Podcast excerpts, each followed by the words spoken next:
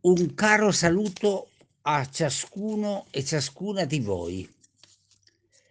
Questa sera voglio dedicare la breve riflessione a che cosa vuol dire nella Bibbia il digiuno, digiunare. Siccome inizia la Quaresima, vorrei oggi riflettere su questa parola che indica uno dei percorsi quaresimali della tradizione cristiana.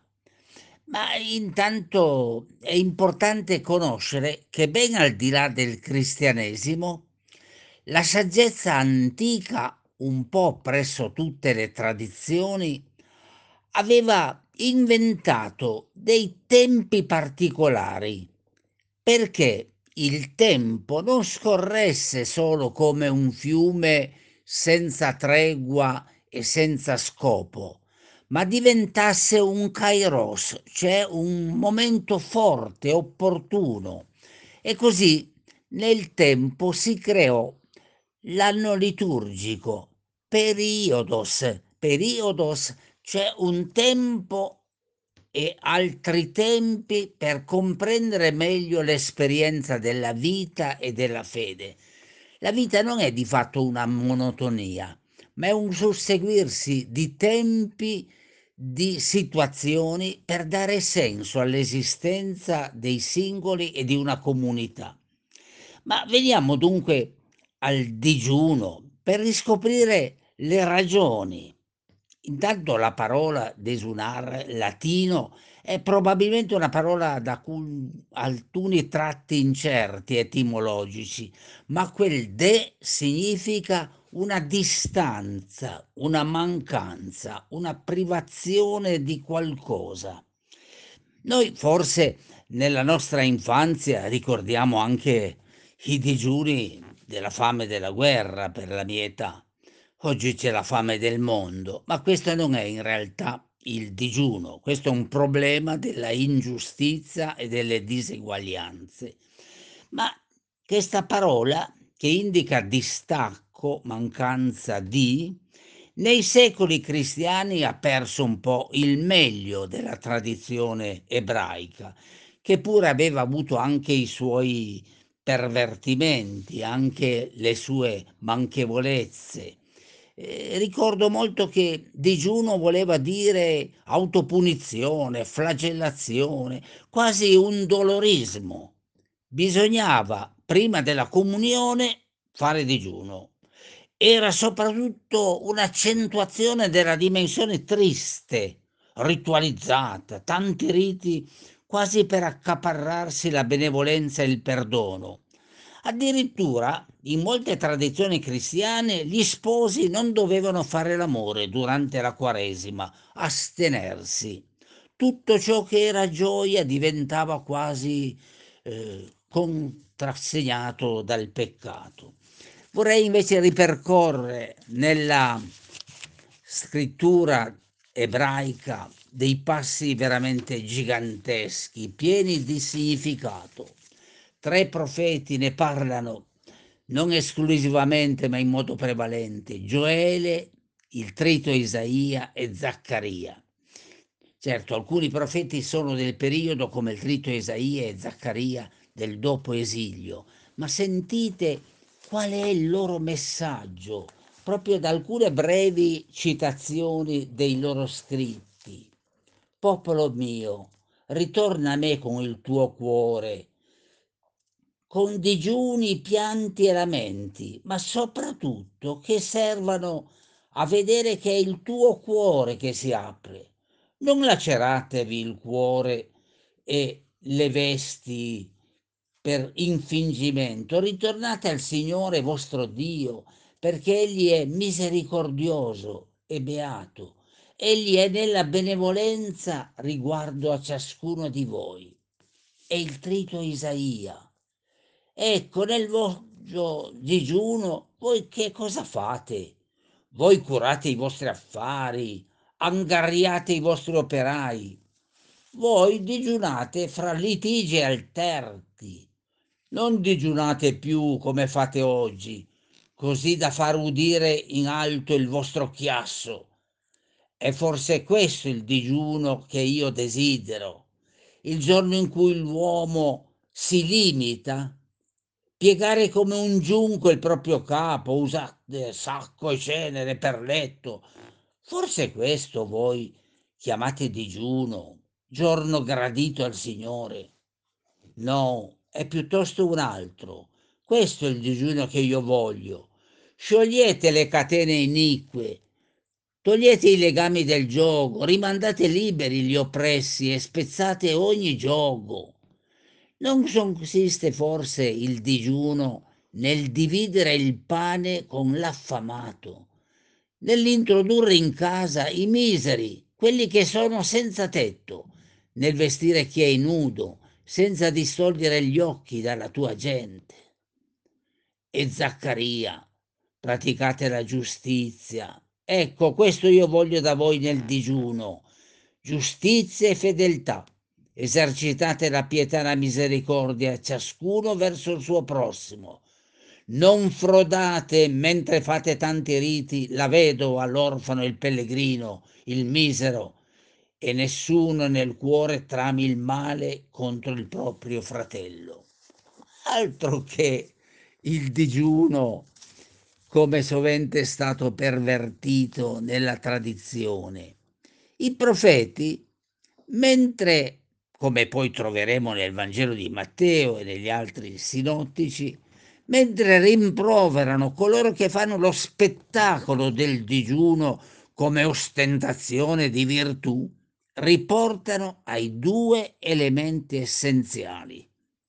Sapersi privare, distaccare, sentire la mancanza di qualcosa, mettere a prova la nostra relazione con le cose, la nostra capacità di distacco. Secondo, se ti privi di qualcosa non è per autoflagellarti, ma per accrescere lo spazio e la capacità di condividere, allargare il tuo cuore e dividere il tuo pane. Che meraviglia questa sintesi delle radici del digiuno ebraico. La Bibbia ebraica sa che la via della sapienza ha un percorso. Se qualche volta non ti distacchi, cioè non digiuni, da qualcosa e tutto è sempre pronto, disponibile, a portata di mano. Non imparerai ad apprezzare ciò che hai, a riconoscere i doni di Dio. Chi ha sempre tutto è sazio, dice il Deuteronomio ai capitoli 6, 7, 8, diventerà presto un mollusco nel senso deteriore della parola e diventerà soprattutto un uomo senza passione e idolatrico. Ma pensiamo alla nostra realtà. Quando sei solo e abbandonato, capisci che cos'è l'amicizia. Quando sei malato, capisci che cos'è la salute che ti manca. Quando non hai da mangiare, capisci il dono del cibo.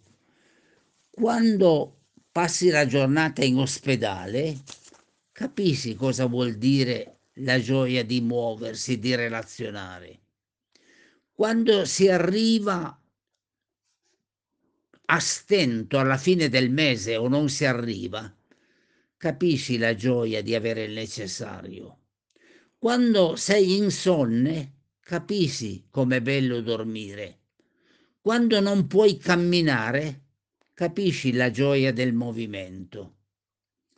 Quando tu sei eh, disoccupato, capisci che cos'è la bellezza del lavoro. Provare qualche mancanza ti aiuta a riconoscere quello che abbiamo, a riconoscere i doni della vita, i doni di Dio, a saper ringraziare. Nulla è scontato, nulla è automatico. Ci si abitua ad avere tutto, ma in realtà la mancanza è un coefficiente importante per la nostra crescita. Pensate a quella mala educazione che sovente impartiamo ai minori. non lasciar mancare nulla, hanno già tutto prima di chiederlo. E il pericolo è che la vita sarà per loro in estrema difficoltà. Ma la Bibbia ebraica è tagliente contro le esteriorità. Eh, perché? Il vero problema è non solo quello della esteriorità, ma anche quello della individualità. Per vedere che cosa vuol dire il digiuno bisogna cambiare dentro. Cambiare dentro per cambiare fuori, cioè i nostri comportamenti. Bisogna uscire dal digiuno solo individuale. Esso ha una dimensione del dividere il pane, portare in casa tua i senza tetti. Ma direi che la Bibbia ebraica su questo punto è addirittura molto esigente, una proposta molto alta, dividere il pane, portare in casa nostra i senza tetto. Eh, se ne fosse in noi di questa disponibilità. Dunque non si tratta di fare del digiuno né uno spettacolo né un tempo di autoflagellazione. Gesù dice che quando ci sono i giorni dello sposo, cioè i giorni in cui scopriamo le bellezze della vita, le dobbiamo vivere. Gesù è stato alle nozze di Cana, Gesù è stato presente nei momenti di felicità delle persone, si è rallegrato della felicità dei discepoli e delle discepoli, ha vissuto momenti di gioia, ma ha anche vissuto altri momenti. La Quaresima dunque e il digiuno non spengono la gioia. Gesù, come i saggi e i profeti insegnano in tutte le tradizioni, dice che c'è un tempo e un tempo nella vita, ci sono tanti tempi. Congiungere il tempo delle lacrime con i tempi della gioia, delle nozze, della salute, della pienezza è veramente una grande vita umana e cristiana. Paradossalmente, il messaggio profetico è che anche attraverso alcuni no che dobbiamo saperci dire, noi camminiamo verso una vita ricca di senso. Vi ricordate quel libro di una psicologa molto addentro ai problemi dell'educazione, I no che fanno crescere? Ebbene, sembra proprio questo l'insegnamento della Bibbia ebraica e cristiana. Questa esperienza del limite, del saperci dire i no, rende la vita più vera, più autentica la nostra fede che deve essere vissuta in tutte le dimensioni variegate, diverse della nostra esistenza. Il senso del limite può camminare verso il senso del noi e verso la possibile felicità. Il giusto posto delle cose nella nostra vita, il giusto posto dell'io, il giusto posto del noi.